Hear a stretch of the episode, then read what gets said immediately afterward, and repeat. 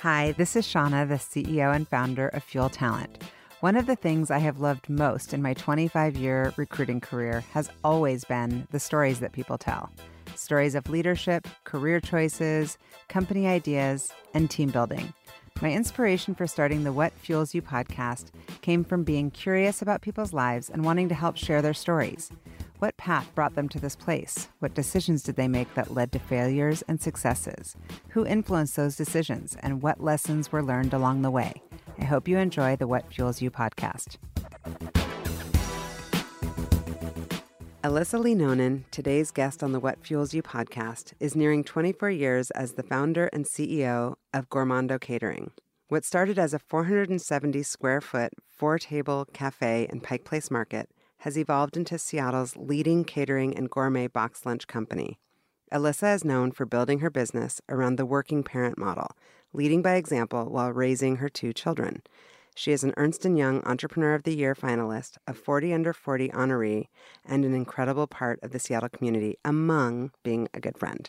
Welcome, Alyssa. Oh, thank you for having me. You're so welcome. So, uh, obviously, as I was preparing for this, I'm like, we only listed a few things. There's a ton of other things. I'm like, what is up, girl? You're so humble. Oh. I never, like, you don't brag about these things. Oh, that's very kind of you. Yes, and warm-hearted and gorgeous to boot. Oh, so, thank you. yes, thank you, day. thank you, thank you for coming. Um, okay, we're starting with rapid fire, and I know you well enough to know that you're going to be like, "What?" Yeah, no, that's exactly Are you ready? I got I'm you, thinking. girl. What? I got you. Because since you're in the food business, what's Mm-hmm. the strangest thing that you've ever eaten? Oh gosh, I mean crickets. I don't know. Oh, there. Are you a, are you like open to trying new things? You know what? Here's the thing. I, I am absolutely an equal opportunist when it comes to food. I mean, I think people often think, well, you're in the business, you're probably a sophisticated diner. I'll eat corn dogs at 7 Eleven, you know? And, and I think that I also have an enormous amount of respect for fine dining. I mean, that's where the genius is, and it's an art form into itself. And so I have nothing but respect for that. But I mm. also like a great diner. I mean, Yeah. you'll find me at Randy's down on Airport Way. So I'm going with way. you. Crickets. Right. um, okay, this one's heavier. What's your biggest fear?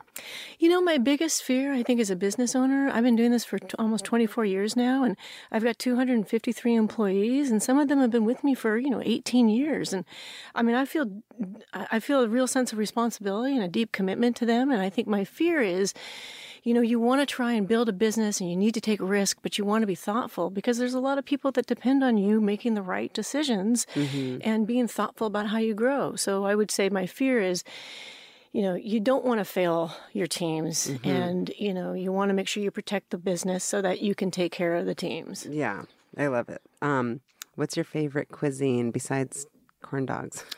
oh, that's cute. Uh, you know, I love a great steak. I really do. I You have a good to say. steakhouse? I really well. You know, it's funny. I'm going to tell a quick story here, and we can always edit This it out. this but- is this is rapid fire. oh, okay, okay. no, no kidding. I want to hear your story. I want to hear your story about the, the steak. So I've always loved red meat. I'm I'm a big fan of that. But I remember uh, I was in college and I went to meet my grandmother for dinner, and it was August, 90 degrees out. So I pull up to meet her, and we get in her big, huge Eldorado fancy red car, and she's like, "I'm taking you to dinner. We're on our way." And I'm thinking, "Oh, this is great. We're probably going to go to Anthony's. We'll be right on the water. Can't wait. Get outside." And she rolls up to the Stuart Anderson Steakhouse, and I'm like, "What? No, no." No. And she's like, "Come on, get in here." And so we get in, and it, you got to adjust your eyes because it's super dark, and you've got the big, huge, you know, booths. And we sit down, and she looks at me, and she's like, "Alyssa, I'm going to tell you one thing. There is nothing better than a great steak in a very dark room." And you know, It's so true. it was so true, and it completely Words of wisdom. Grandma. Yeah, I was like, you know what? She's right. That's exactly it. Was she a foodie? you know what? She she loved food, but she she was never a foodie. But um, you know, she was a great cook, and and she was a beautiful, just a beautiful soul and a great personality. Nice. Okay, best trip you've ever taken. Oh, Italy! I loved Italy. It was very inspiring. I actually did an exchange program over there, and that's when I realized I really wanted to to do something in the world of food.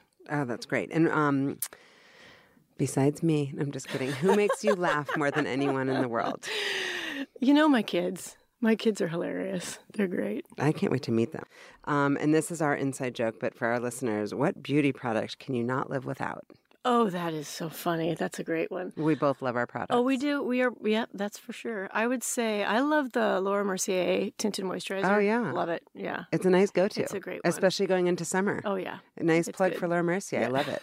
Okay, so tell um tell our listeners. Obviously, you're the CEO and founder of Gourmondo, but we're going to take it back to um, old school. Little girl Alyssa, you're from here, from Seattle. Fourth generation Seattleite. Yeah. Okay. Yeah. What do you think of Seattle? Like, do you feel proud to be from here? I love Seattle. I mean, it is my community. And, you know, my great grandfather immigrated here from Italy, and he was the immigrant doctor in town. So we have roots back in Georgetown in Seattle, which was the little Italy of the city back in the day. And I feel, you know, a huge connection to the city. Um, and I'm really proud to be a part of it.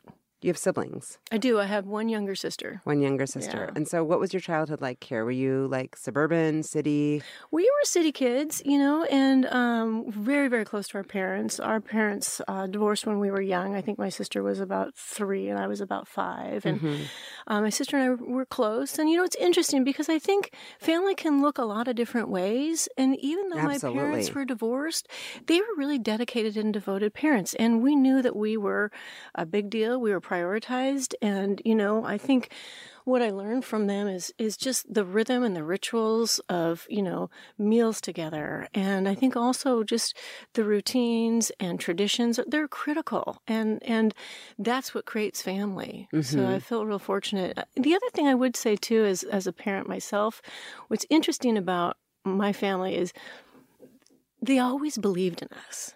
That's huge. And you know what's so funny is that I think growing up with parents who had that mentality, you just figured you could do it. Absolutely. Because whether they really believed in you or not, yes. you thought they did. Yes. And there's something about that that allows you to take risk. And I think it, it really creates a base of confidence. Absolutely. Did you have like something to fall back on as far as um, security?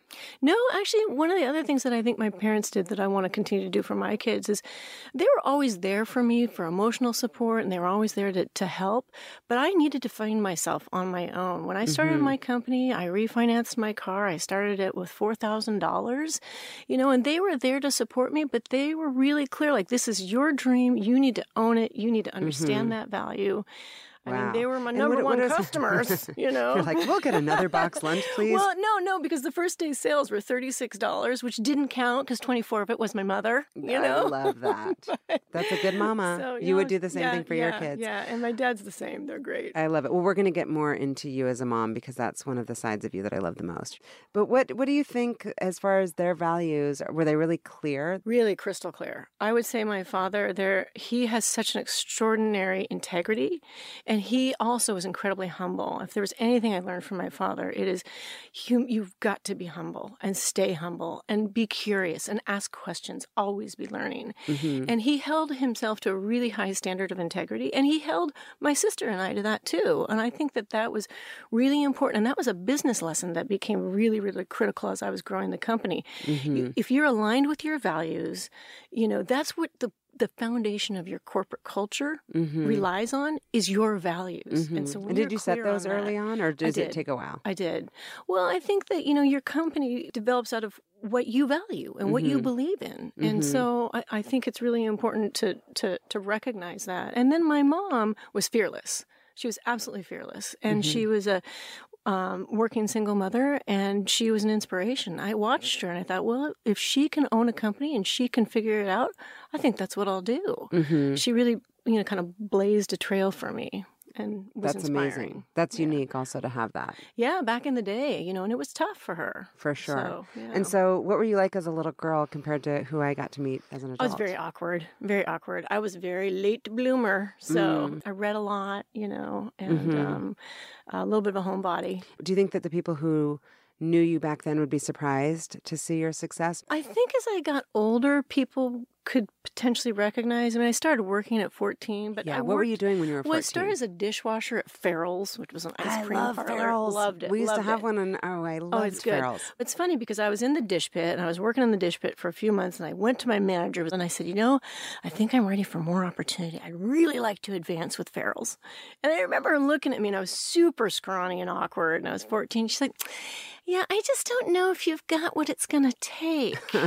and so what exactly was she looking looking I'm not for? really clear on that. And I was like, oh, oh, okay. Well, I might have to. Re- I might have to come back to that. Oh, But, interesting. yeah. And so you worked at Farrell's Yep. and then went to UW. So I did Farrell's when I was 14, 15, and then I started working in restaurants right away um, after that. I have a Um, regret that I never worked in restaurants. I think I would have loved that. It's amazing. The Yeah. energy, the Yeah. pace, the community. uh, You Yeah. really do fall in love with the industry. Oh, for sure. So, so I started working in, in some of the really great restaurants in the city. I, I had the opportunity to, to work with some really incredible restaurateurs. I worked with the Rosella family at Sostanza. I worked with Luciano Bardinelli at Settebello and Streza.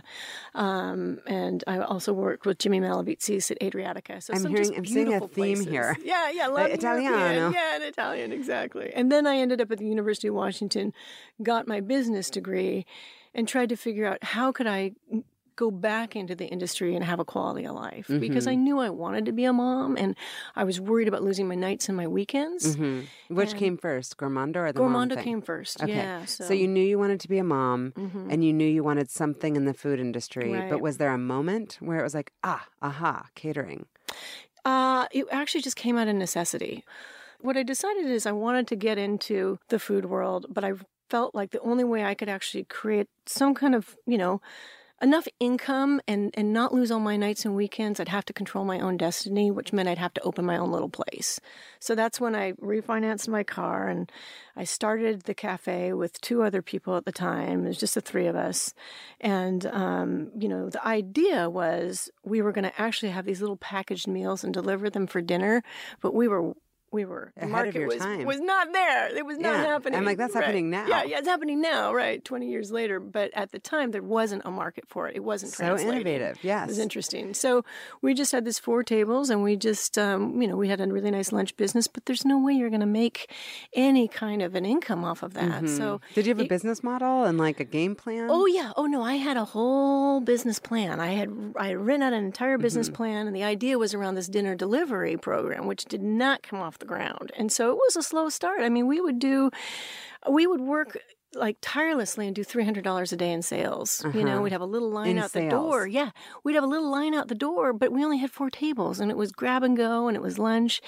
And I remember thinking, okay, how are we going to get this off the ground? This is Yes. too much work for and the other two were business partners? Yeah, so we'd all gone in it together, and we each made six hundred dollars a month. That was our take-home pay. Yeah. Wow. And where were you Gross. That living was at the the, gross time? amount. I was in the Biltmore apartments. but like I was that- married at the time. Okay. Yeah, I was. I married my college sweetheart, and we were together. And I remember we were struggling to figure out, you know, how to pay rent and and how to get you know move forward. And so it was really truly out of necessity that I thought, what other revenue streams can we you know come up with to just yes. shore this restaurant, this little cafe? I was fairly Was it confident. called Gourmondo? It was called Gourmondo, and I was pretty confident we wouldn't make it the first year. Yeah. But I, you know, I had a lot of people. How did your business partners feel about it? Oh, they're like, we're out, and They they, pulled were out. they were they were nervous. yeah. And but I had a lot of pride in the company, and I thought, let's just let's do the best we can. And the market is an incredible place to incubate a business. I mean, How did you the find the space community there? is insane. Well, we found a tiny little four lease space right next to Madame Lazonga's tattoo parlor. And she was our number one client. I mean, she was great. She was fabulous. Is she still there? Yeah, I love her. She actually moved across the street, but she was great. It, it must be nostalgic for you to go to the market It- now. oh, I go all the time, and my kids go with me all the time. I want to go with you. It's really great because I know all these different vendors, and they really helped Gourmondo. I mean, Louis De Laurenti gave us a line of credit. Saul at Pure Food Fish gave me a little line of credit.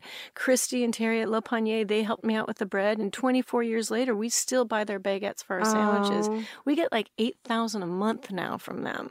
But they were extending me credit and helping me and giving me they little bet on discounts the right horse. when nobody would, you know, paid attention or really even thought we'd do anything. So Yeah. we were really fortunate. Yeah, you know, that's amazing. And so walk me through. So you, the other partners were like, I'm out. Well, what happened was my first partner, she actually got pregnant, I think, after the second year.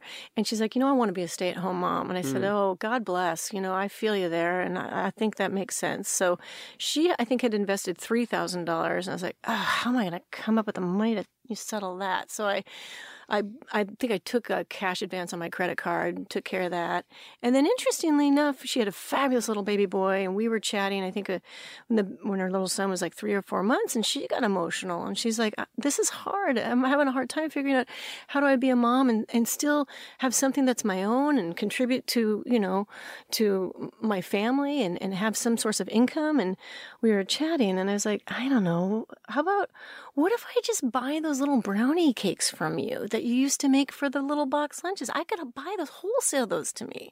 So she started wholesaling, and then we put them in the box lunches, and now we get 12,000 of those from her every month. And she has That's her own incredible. little bakery Alyssa. in her house. That's, I mean, that So- alone, that's got to feel good. Just that alone. You know, I just think that it, really great businesses are built around relationships and around connection. And she puts the best possible product out, and I am proud to serve it. You know, and and she's a woman that I admire, and I I love doing business with. And I have my own bakery. And so what happened I to the could bake them all myself. Yeah. You know, but but I'll never touch those because I love what she Because does. Because you're loyal and because you're you. Well, she's great. And she's good. And the brownies are good. Right. Well, my second business partner, we were in business together up until it was around 2008, 2009, and the economy was really in trouble, and Gourmondo was taking a hard hit. Mm-hmm. And we just had very different ideas of how to move the company through that Mm-hmm. crisis because we were struggling. I had almost bankrupted the company in 06 and from some aggressive business growth decisions, which we, we learned a lot from. But Mm-hmm. we were back on our feet, and then the recession hit. And it was real clear that we had to move quick and we had to be willing to pivot. And we couldn't get in an alignment. I think he really wanted to be conservative and just wait out the storm. And I wanted to take it as an opportunity to, to just jump into more market share and to double Sounds like down. your sounds like your mom. Yes, Fearless. just like my mom, right? Yeah. Right. And so, And so, in what way did you do? Did you pivot? so basically, we ended up uh, ending the partnership. I bought him out, and then I just went in big. So I, we started marketing heavier, and we started, you know, looking at how do we refresh the brand, and and um, how do we, um, you know, expand our platform and refresh the website. So just jumping into that, and we Mm-hmm. so you started went into seeing debt a lot more in order to grow. it, you know, we did take on a little bit of debt to to grow, and Mm-hmm. the challenge was we we were just barely breaking even. But I had some cash that we'd been sort of you know holding on reserves, yeah. on reserve, so we deployed that and we didn't we held steady with all of the quality we never you know adjusted any of that we're like just Mm-hmm. just continue to reach out and mm-hmm. and see And who was your go-to at the time? Oh, it was usually my mom. Your yeah, mom. Yeah, my mom and my dad. They were both great. I mean, they were really always there. And I think once again, they just believed in me. Even when I wonder if they actually really did, they sure seemed like they did. Right, it gave you know? the It gave me confidence to kind of confidence. push forward. At what time did you feel successful for the first time? Ah, it's such an interesting question. I think as an entrepreneur, you never feel like you've got it right. You're Do you feel successful learning. now? Actually, for the first time, it was about two years ago. I think as you grow a company, and, and I've never taken on, um, uh, you know, I, I own the company 100% myself now, and, and I don't have any private investors. I've never, you know, given away equity, and I don't have, the only debt I have is a little bit of bank debt. And about two years ago, we closed out the the company. And i think when you have bank debt you always feel like if something horrible happened the bank kind of owned you. So you never really feel like it's all yours. And so about two years ago when we were closing out the year end and tying up the books uh, was when I realized, you know, the company was so healthy. We'd we'd done a really good job of preserving capital and taking out debt and and building up reserves. That, Mm-hmm. you know, I I owned every crappy pot and pan, every vehicle, all That's of it. feel It was all mine, and that Yes. felt really good. And that Yes. felt like, you know what, it it, it truly is mine. And Yes. that was a moment. Was there any sort of moment in time in the past 24 years? I know you've had a great run this past Mm-hmm, several years um, where you're like, holy smokes, we just got such a big order. This kind of changed our business. We never had a massive order that shifted the business, but I will say that we entered into new markets that were profoundly impactful on the company. Mm-hmm. And I'll try and kind of make this uh, you know as tight as I can, but in 06 I wanted to go into this corporate dining world, which is where a lot of great larger companies they have their own campuses, and so you like an Amazon has their campus, Microsoft has their campus, and we were given and awarded an opportunity to go onto a corporate campus as their food operator, and it, I was a million dollar company at the time, and this was another million dollar book of business. So I was literally going to Yes. double the company overnight. And I was super excited about it. I thought there's a huge opportunity for success there. Mhm. We went into it, we'd never been, we'd never done it before. We didn't know what we didn't know. And it, it just blew up on me. I couldn't catch up to it. You know, we, we uh, big You lesson over learned. over promised. You know, well, no. What happened was we didn't really understand the actual market. You know, we Mhm. were we were being awarded the project by the executive team, but actually, when we started opening these cafes and working with the people who were supporting the cafes, the different employees, it was a lot of people from shipping and receiving, and it was a lot of people who were looking for just really nice, economical, approachable meals. And we had little, you know.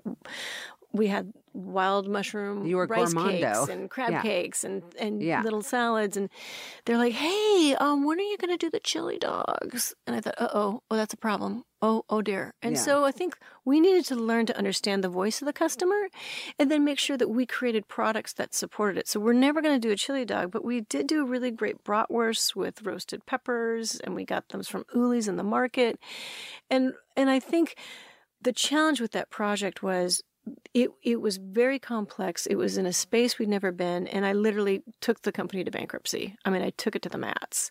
I re- I lost three hundred thousand dollars in about three months. I couldn't catch up to it, and we were literally losing the company. I had the bookkeeper come in in tears and she's like i don't know what you're going to do about payroll we're now on cod nobody's delivering to us we're in big trouble And what year was this? this was in 06 and i remember i'm i just it was happening so fast i couldn't keep up i Were just you couldn't Were you married with ki- I mean yeah, I had two little okay. kids at home, and I, and I, I just I remember thinking, oh my god, I'm going to lose the company. I've got 50 employees at the time, and I'm like, and some of them had been with me for like eight years, and I'm like, I, I cannot believe one stupid decision, and I'm going to lose it all. It's going I'm losing everything.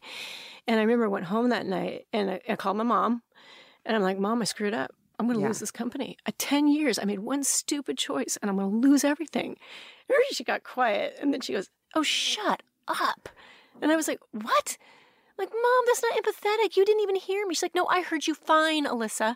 She's like, We're entrepreneurs. This is what we do. We play Vegas, okay?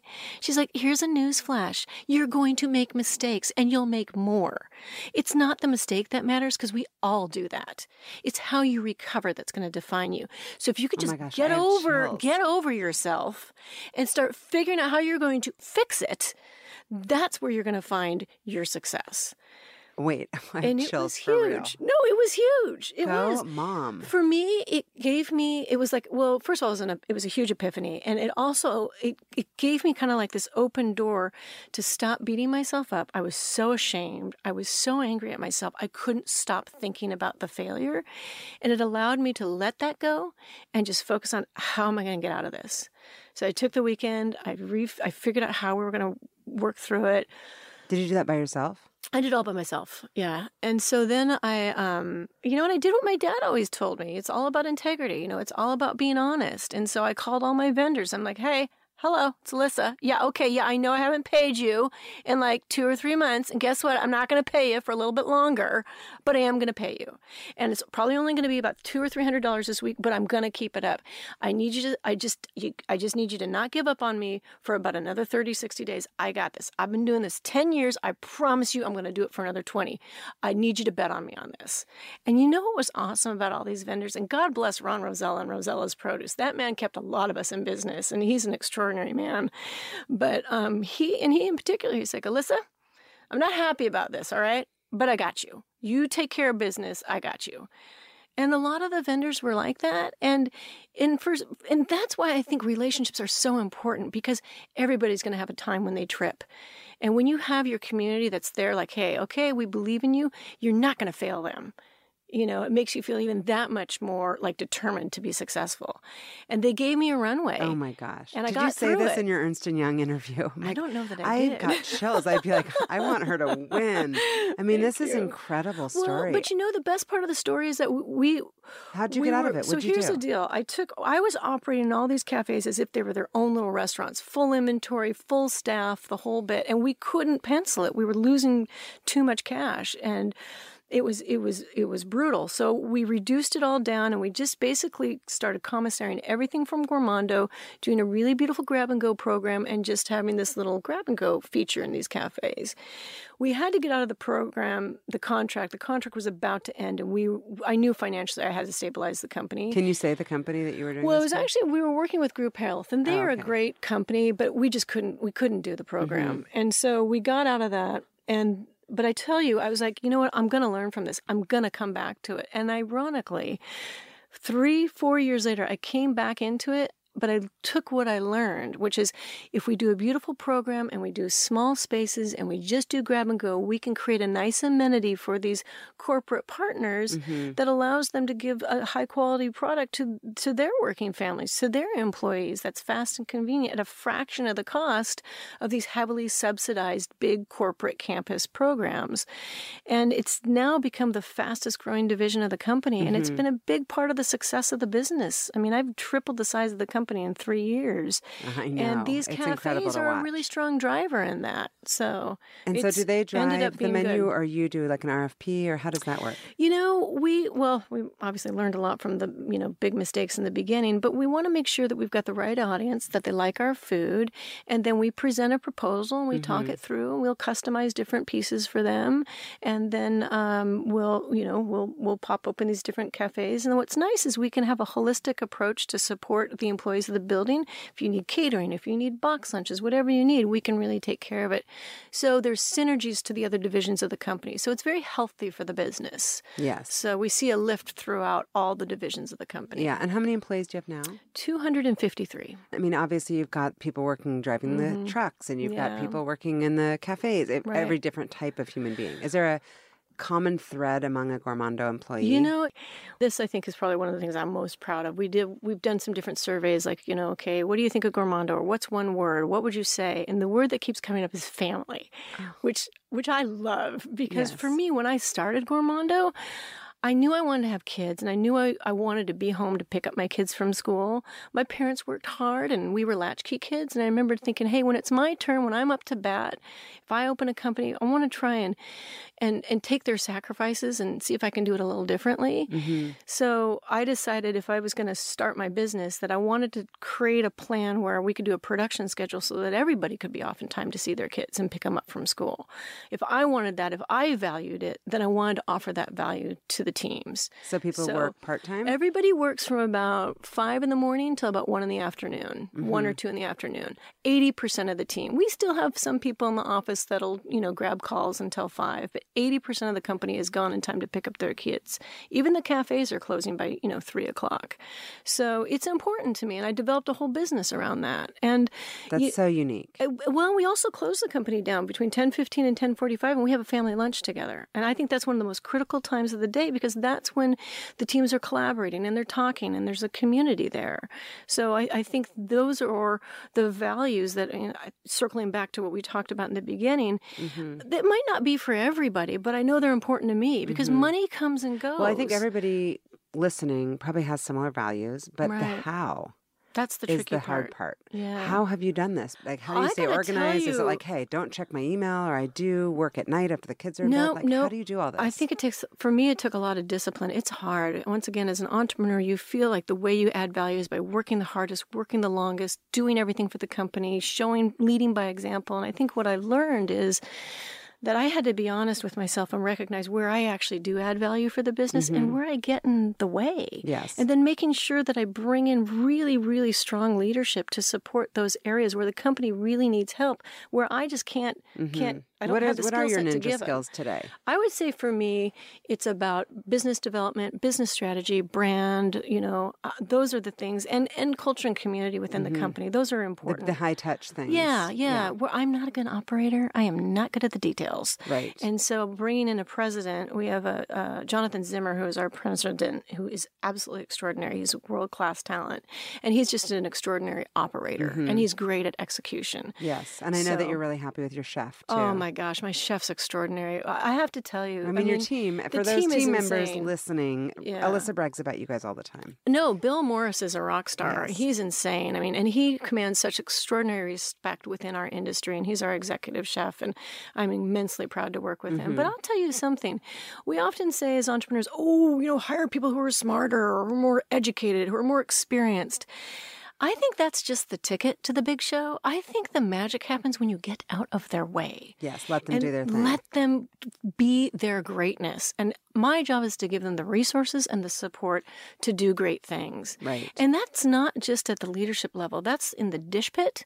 That's with the drivers. That's with the cafe workers. That's on the line. That's with the customer service teams. Mm-hmm. You want talent all around you. Are you running ads and hoping they respond? Are you asking around to find out who's really good in the industry and then going out and actively recruiting? It's a combination. I mean, we're always we always have ads out. We're always looking for people, and then it's also the teams. Like who who do you know who's who has Mm-hmm. who's got a lot of talent, who's who's hungry to work and wants Mm-hmm. to learn. And so a lot of times within your own network, when you have great people who work with you, they often have a good network of great people, and so that's important. I know that you've talked about some of the failures Mm-hmm. and that you're kind of as an entrepreneur not ever really feeling 100% successful. right. But is there a moment of like, oh, if we hit X in profit or revenue or corporate campuses that we're on that I will feel like we've arrived? I think for me, success looks like I, you know, I've got a balanced life. I'm involved in this community. I'm producing a product that I'm proud of. uh, That I've got teams that I can support.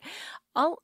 I like growing the company. I have a lot of energy around that, and the teams are hungry for it. So, I want us to continue to grow. I want us to move into secondary markets. I want us to. We're looking at a, opening and launching a retail line in the grocery stores. So, there's lots of Ooh, that would be cool. exciting i think opportunities for us that we're in the middle of pursuing Mm-hmm. um, eh, but i also think that you know i want to want to make sure that whatever i develop for the business also is thoughtful and intentional for the quality of life for the teams and you asked about you know how do i create my schedule and i only work two and a half days a week Yes. I, I and i've had that schedule for You need, you- 20 you, years need to talk more about that Yeah. because I'm sure people listening are blown away to hear that. Well, when I had my daughter, um, she was really tricky. She was a very hard baby. And I'm like, oh God, this is a really this is a very challenging job here. And I, I realized at that moment, I'm like, I don't think I can ever work full time again.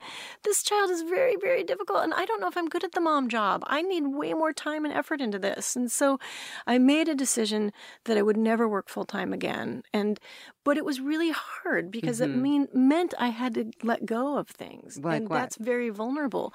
When you're not there every day and you're not doing everything, you have to trust that the people you have in place are going to to to to to do great things. And they may make mistakes but you got to allow them to make those mistakes. I guarantee you they don't make them again. Well, were you driven at the time? By money? no, actually, I really wasn't. Because I think what I had learned is that money was going to come and go. I had to be proud of what I was doing, and I had to be growing, and I had to be. We uh, we were always profitable except for 06 that was a disaster. And we had a couple of years where we were pretty flat. But in general it's been a healthy profitable company that i've grown slowly. Mm-hmm. About three years ago, I really kicked it into high gear. I'm like, hey, what can we do? And that's when we went off to the races. But my kids were a little bit older too. Yeah. Um, so for me to keep that part time schedule, it's about having a disciplined schedule. It means if I don't work on Wednesdays and Fridays, I don't schedule anything on Wednesdays and Fridays because it's too easy to Let it slip. Let it slip. and do you check your emails on Wednesdays and Fridays? No, no. Yeah. Wow. I never even had my emails linked to my phone until maybe about a year ago. Okay. And that and that helped So because who if I didn't have it. those emergency calls?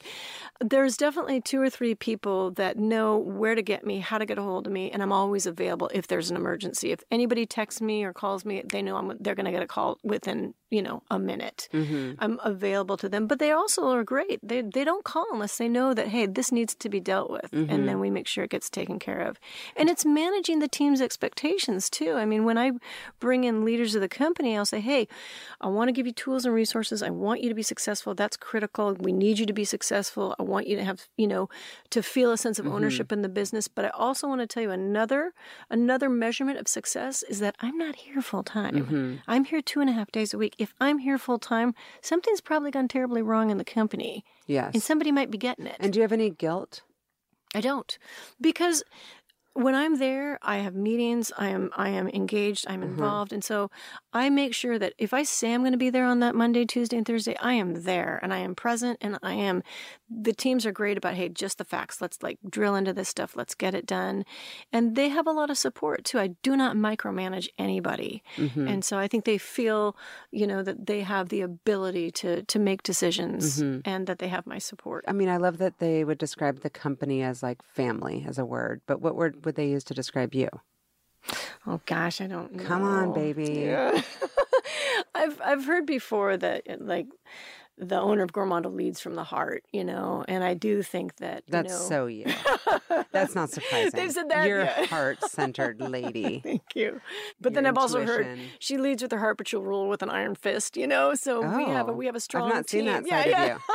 I'd be scared. I think I've only can't- seen you happy and Yeah, like yeah. generous. Well, You're so generous. Thank you. Thank you. Yeah. I, I don't think you can run and grow a company for 24 years if you can't also make sure that you've got some chops and you're able to take a punch and you're able to get back up Yeah. and, and you're able to swing when you need to swing. Yeah, and so you're not suffering from guilt. These are just some of the female kind of generalities that Not I hear thrown around. What about imposter syndrome? I think I would suffer from guilt if I wasn't managing expectations. If I was telling people I'll be there full time and I wasn't there, then I'd feel really guilty. And I did struggle with that in the beginning when I was first shifting to part time. I had a hard time with it. Mhm. But once I made that commitment and that's what made it everybody known. you know expected, it was very easy. Mhm. So I And what about was- imposter syndrome?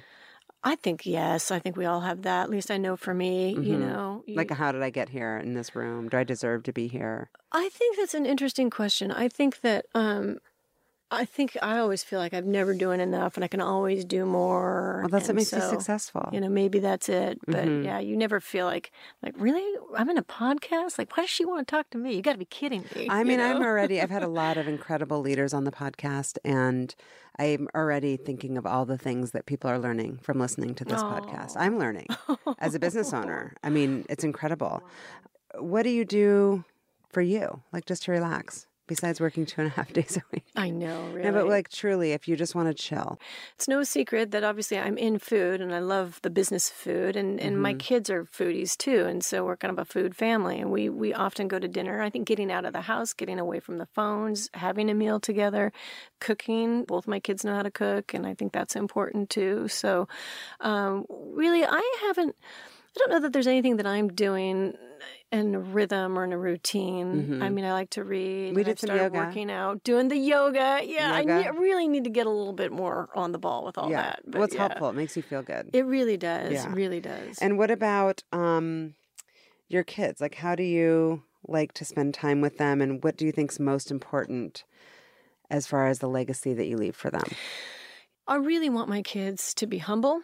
I want them to be kind and I want them to know how to work hard. Those are really important, you know? And I think those are the tools where they will find their success. And, you know, I don't know what that will look like for them. I, They both seem very entrepreneurial to me. Uh, I'd love to potentially see them involved in the company, but that might not be where they find their voice. They may do their own thing. Um, My nine-year-old Layla, who you know, is Uh-huh. like, "Yeah, I'm going to be taking over Fuel Talent one day," and I'm like, "Actually, you need to go get a job. Well, I you want don't to tell just you get something. to I have to tell you Fuel something. Talent. It's That's funny. just not yeah, how it yeah. is." So both my kids started working at 14, and my daughter started in, in a dish pit in a retirement home. And when we came to see, we've always lived in Seattle. We lived in Bainbridge for a little while, and then we came back to Seattle. And um, she was looking for a job, and this was two years ago, and she was 17. And we had just opened three cafes, and I really needed just some warm bodies in the cafes. And so I talked to my cafe director. I said, "Hey, I know we need bodies. I can throw my daughter in there for you know just the summer, but I swear to God, if she sucks, yank her. I do not want her messing with the family name, you know. But just let's give her a shot. Let's see mm-hmm. how she does." And she, she actually, to her credit, she worked really hard. And I didn't anticipate how passionate she would be about it. So I was proud. And at first, I'm like, oh, this is rainbows and unicorns. Look at her. She's the first one in, she's the last one to leave. What a great job. Second week, I'm like, uh oh, oh, I don't know if I like this anymore. Every day, hey, I have a thought, mom. I think we need this. I have been looking at this and we need another chicken sandwich. I'm like, no, we don't. No, we don't. We're fine. Oh, no, we do. I talked to three different people. We've got to have one. I'm like, you have a chicken sandwich.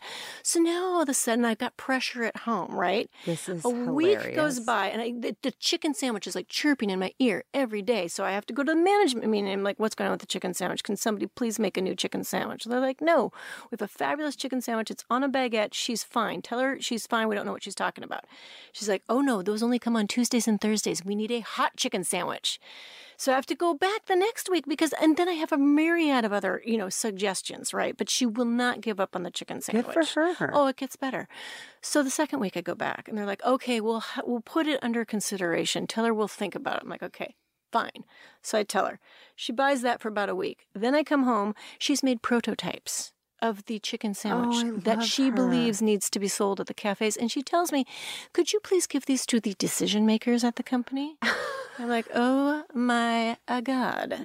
so I send one to give one to the executive chef, one to the president, one to the cafe director, and they're finally like, okay, that's it. We're putting the damn thing on the menu. That is so great. So- you have to give it her name. Oh, so that's the next thing. So then they say we're going to name it the Olivia. I'm like, no, no, no, no, no. There's no personal glory. I just want her off my back, okay? And they're like, no, it's going to be called the Olivia because if it's a good one, we want the other cafe team members to know, like, hey, if you get excited about something, This there's an great. opportunity. So we launched that thing. It's the number one selling sandwich in the whole cafe division. It's been Oh, the we number one selling sandwich Okay, for so this is me to you, Olivia. Go, girl. Apparently, you're Alyssa's crazy. daughter and your grandmother's granddaughter. Right, It runs. It runs thick in the Yeah, family. crazy. Fearlessness and tenacity. We like it. I think These are great qualities. Yeah. And you know, and so th- that's my hope for both Olivia and my son Joe. And and you know, I I'm real proud at how hard they work and how passionate they are. Well, it's no surprise that they're Mm. incredible. You're such a good Oh, mom. Yeah, Joe rolls into the cafes this summer, so this will be his first All year. right, well, I'll make It'll a, good. a Yeah. surprise appearance. Do you remember the guy that we met at that event and you like somehow it came up that you were the Gourmondo founder and CEO and he worked at Amazon and he went crazy like you were Madonna or Oh, like stop Michael it, Jackson. Stop it, stop it, He no. just wanted to talk and talk and talk about his favorite meals. that made my night. I I mean, mean, it was so cute how It touched you were. to And I'm like, it's, it's so you He to be so humble and be like, oh, really? You know who I am? And I was like, yes. No, people we do. sent a ton of food to him the next day. I was really, really appreciative of his compliments. and it, it, it meant a great deal to us, and you know that that was a great night. So, Nice. yeah. Um, okay, so my final question for you, Mm-hmm. and I ask all of my guests, um, is what fuels you? in my business, we have the opportunity to um, actually to create opportunities for people that I believe are often underserved in our community.